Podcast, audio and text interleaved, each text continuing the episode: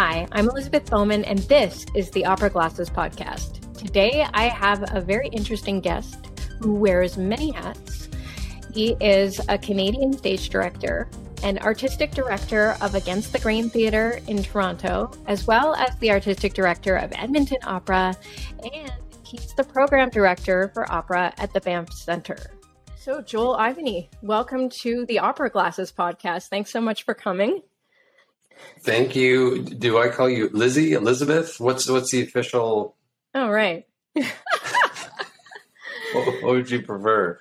God, it's so confusing. Oh. You know, just call me Lizzie. Okay, just Lizzie. Call me Lizzie. Yeah, I, I go by Elizabeth in print, and then the reason why I go by Lizzie, obviously, yeah. but I'm just going to explain that at cocktail parties after operas, I was always asked what my name was, you know, and it's very loud. And I would say Lizzie. And then they would say, Nice to meet you, Lindsay. or nice, you know, like there's so many names that sound like it, but nobody yeah. ever got Lizzie out of Lizzie. Right. And so I was like, okay, you oh. know what? Oh. My name is now Elizabeth, but now I never go to cocktail parties. So I don't know. Maybe I should change this. Okay. Okay. Starting again. Yes. All right. Because your name to me and to many others, I'm sure, is synonymous with innovation in opera, I wanted to ask you what does innovation in opera look like to you? How would you define it? That's a great question. Uh, what does opera innovation look like to me? Opera innovation, when I think about that, it's what is advancing the art form. And again, what does that mean? It's it's I think something that is progressive, something that, that is moving forward. Um, whether that is technology, whether that is artistic ideas or stagecraft, whether that is musical instruments. Um, I think I think innovation is just yeah simply continuing what has been done. I think when the greats of what we know, whether that's Verdi, Puccini, Mozart, um, what they were trying to do is shake up the industry and kind of do something new. And, and that to me is innovative then. And so what are we doing now beyond just writing new music, which is critically important, but yeah, what, what can we do from a presentation standpoint and in other ways as well? I followed obviously your work with Against the Grain. And obviously, during the early pandemic, you made lemonade out of lemons with the Messiah Complex project, which was a very, um, sorry to use this word, but complex filmography uh, situation. Yeah, like a full full film of of, of uh, multilingual, multicultural, multimedia production all across Canada, and the New York Times hailed it as a rousing and decidedly Canadian version of Handel's Messiah. So, congratulations for all the accolades and awards that project has has brought you. I wonder about how the experience has sort of fast forwarded the idea of incorporating film into your overall work. Thank you, thank you, thank you. Yeah, it was uh was is a really tough time for all of us. Like all of us and then extra for like artists where everything just stopped and then it was kind of like well what do we do and i'm someone who work is something that is like my life and something that is just intertwined. And so the idea of not working was great for a little bit. And then it was kind of like, okay, I'm getting antsy. We have to do something. And so film has always, I kind of look back and it was always something I was always interested in and incorporated when, when I could. There's a couple productions where I used film before, but um, obviously not this way, which was like making a film. And so that was really exciting. It was really creative and just kind of fun to do. If you can use fun during those deep lock lockdown periods of of the pandemic and just like those critical times where it was like hearing the like an orchestra for the first time in like two years where we just like it was like forbidden. It was just beautiful memories are associated with that now. And, and you get to capture it which is another part of it. Like you document it and it exists.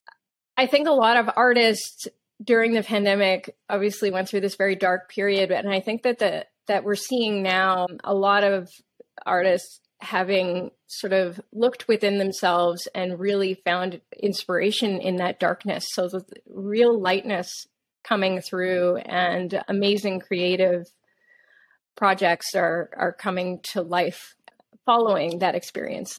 Well, that's exactly it. It was kind of who got hit the hardest. Yes, companies got hit hard, but like the government subsidized them quite a bit. So yes, they weren't able to produce operas or concerts, but they were taken care of, and artists weren't really at all. um, and so they had to kind of realize and that you know that are they dependent on this industry or are they dependent on themselves? And I think that gave them a lot of agency to figure out who they wanted to be, whether that was in this industry, whether that was like, I want to be a doctor now, or I want to be a lawyer. And that was kind of motivating that way.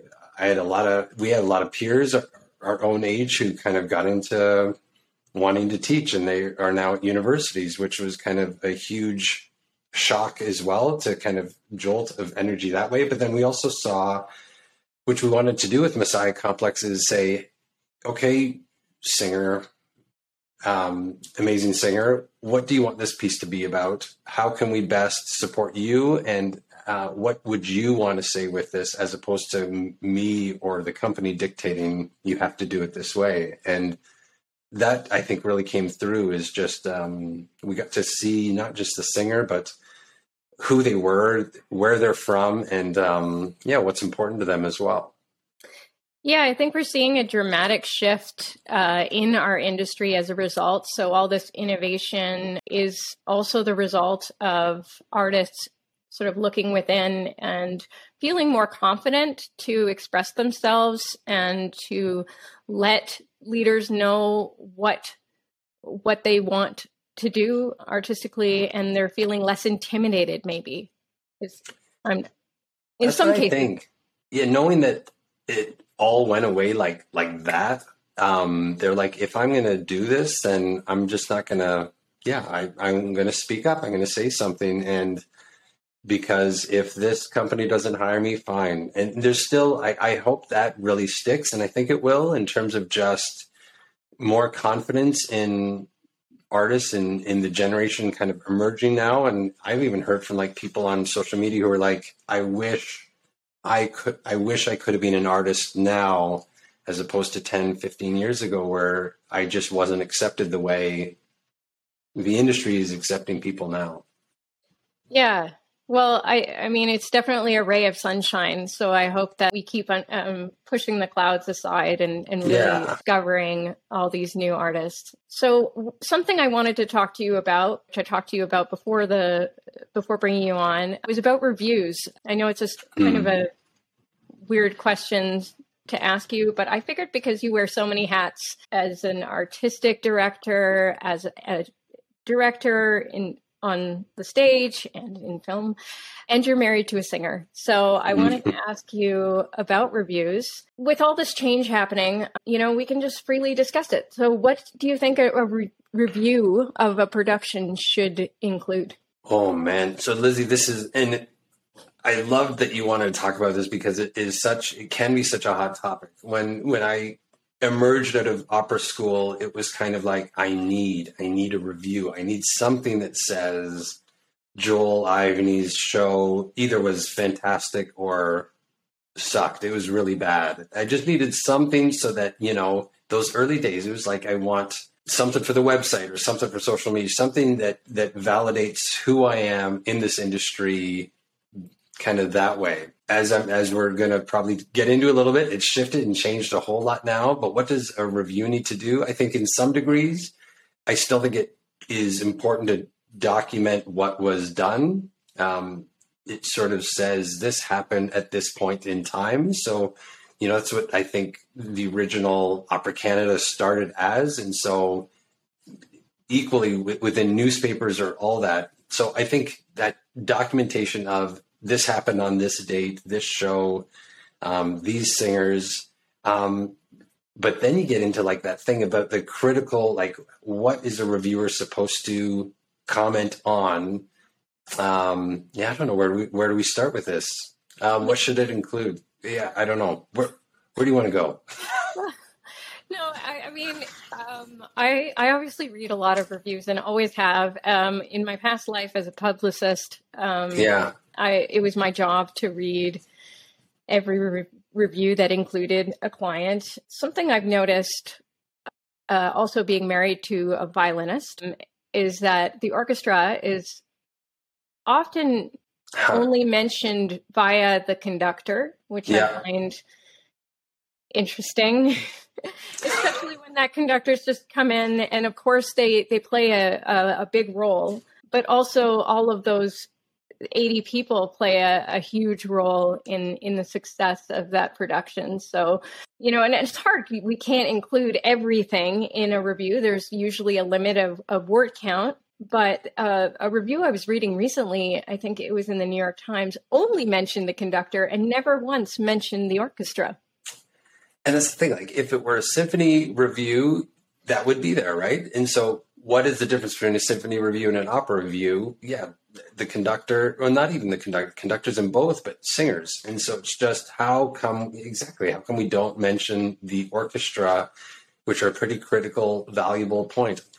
You mentioned being a, being married to a singer. I know for a fact that they're grueling to read. Some singers do, some singers don't. Some singers try to avoid, but because they're looking for that one, and typically, like you said, there's a word count. And so if you're lucky, a reviewer may mention a singer and they may mention like one line. And so you're banking on that one line.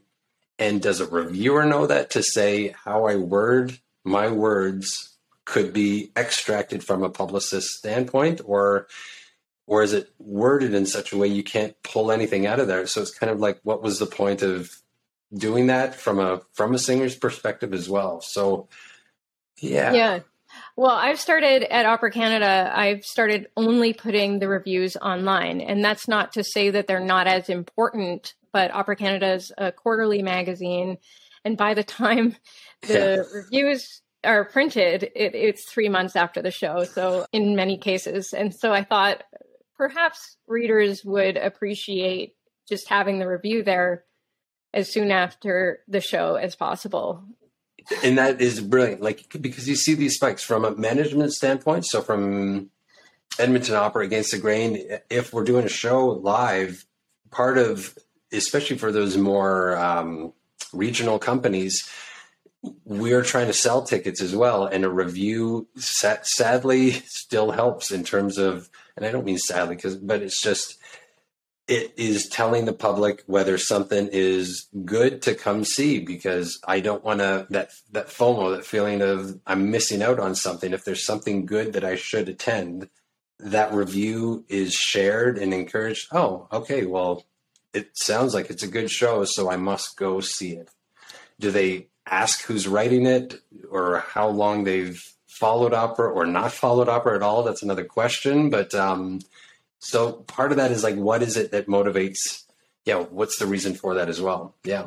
Uh, I'm curious about productions that have not necessarily um, the same production, but maybe uh, the same show that happens over and over again. Things like La Boheme or Carmen or Tosca. What are your feelings about the plot um, explanation in reviews. You know how sometimes it, like you start reading the review and then yeah. it's like here's the plot of, of uh, again. exactly, and yeah, there's there's 200 or 140 words out of your 250, and I'm so it's kind of like I wonder whether or not I should just have a little synopsis uh, link for there those particular operas. But I mean, of course, with um, new opera works that have never been seen, world premieres, or or even uh, just pieces that have been done in the last five years, ten years. That's fine. You know, we're unfamiliar with them. But for the war horses, I'm just starting to wonder whether or not I should just get my reviewers to to just get take it out comment on on what else it is because that's the thing and I think like like we talked about how the industry is kind of changing and moving forward. I'm of the mind now it's kind of like if you and this is me, if you don't have anything nice to say, like just don't say it. Why why are we getting into this point where we're just wanting to tear people down? Like I will comment three good things, but I will make sure that there's one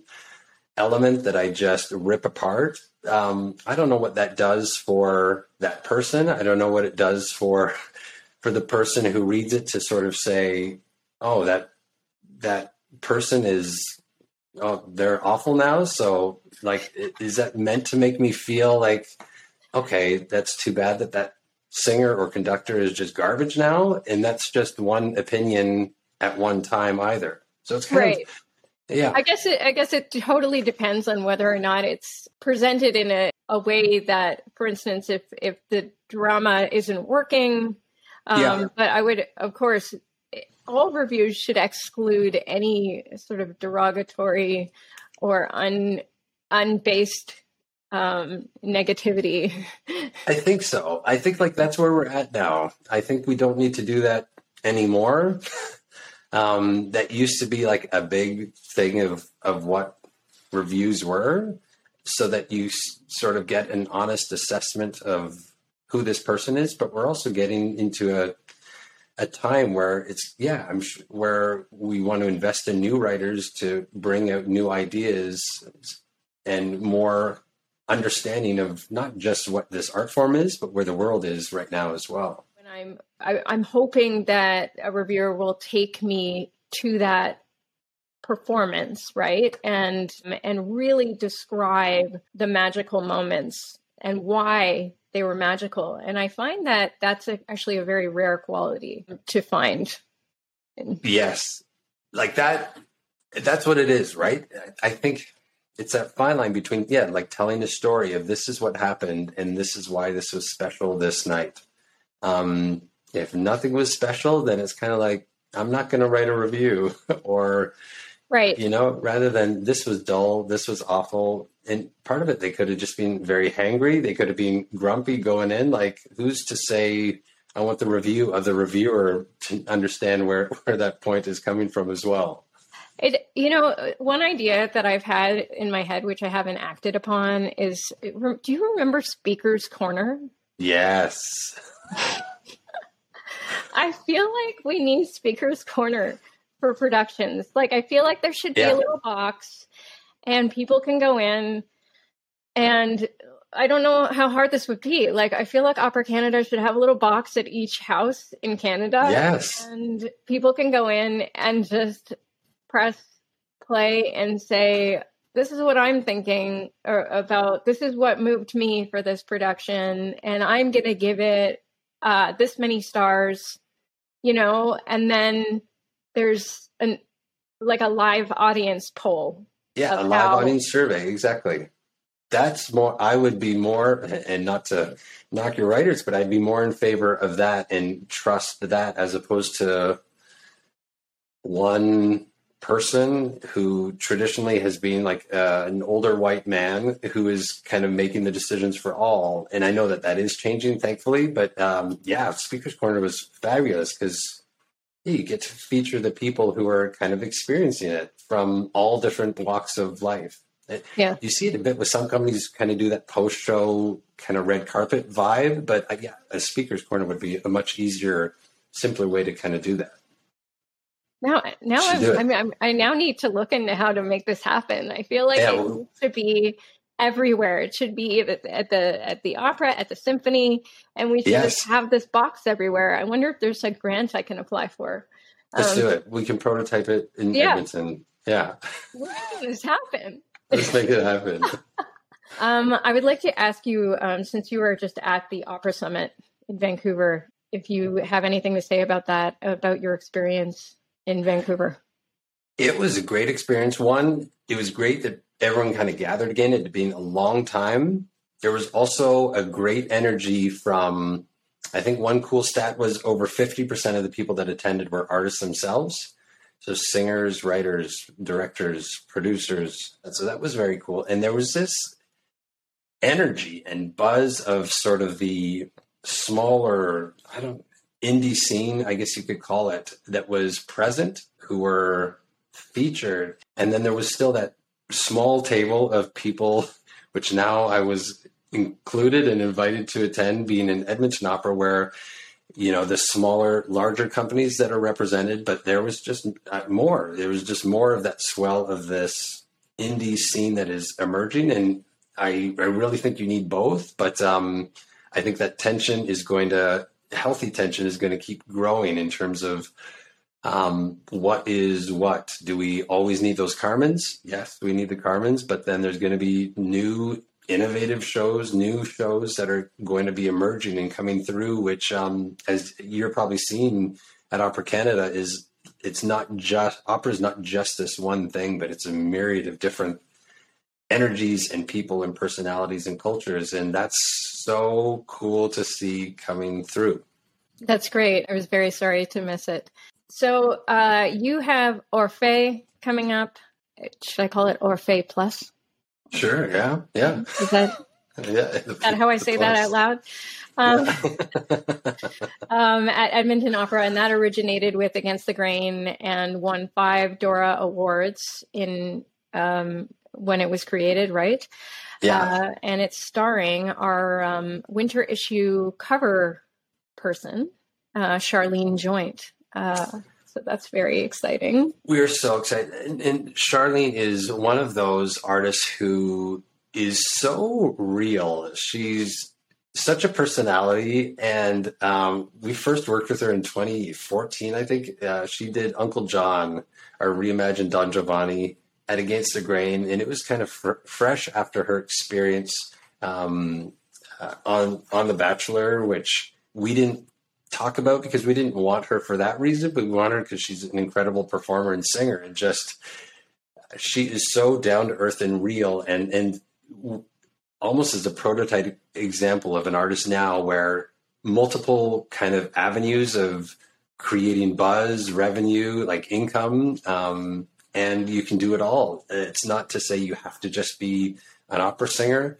Uh, she's been doing that for a long time, and so yeah, we can't wait to welcome her back to Edmonton Opera and to star in this production. I think is going to be a treat. It's going to be pretty cold end of January in Edmonton, but um, yeah, excited to have her here with with a great group of people. Yeah, uh, Charlene is from Ottawa, and um, I have uh, some very old memories of uh, seeing Charlene at the Kiwanis Music Festival. Nice. Because um, I used to be a singer. Uh, obviously, Miriam is also from Ottawa. So there we are. Um, and I remember hearing Charlene singing the Olympia's aria in competition. Oh, wow. Very, wow. Very young. Yeah, so very we go back. Um, and so I'm very excited to feature her. And uh, she's incredibly intelligent um, such a such a strong businesswoman, and yeah, um, also just it's just a, an amazing voice. So amazing voice, yeah, and very funny. She's a very funny person as well, and so um, it's amazing to see how her career has developed and just continues to thrive. And um, yeah, yeah, she's one of those bright spots. Yeah. Well, thank you so much for uh, being on the podcast today, and uh, I'm I'm hoping you'll come back sometime and we can talk about something else. Yeah, Lizzie, I love that. any any and all of those hot topics uh, are, are good are good to do. So I'm all, all game for that. Thanks for inviting me.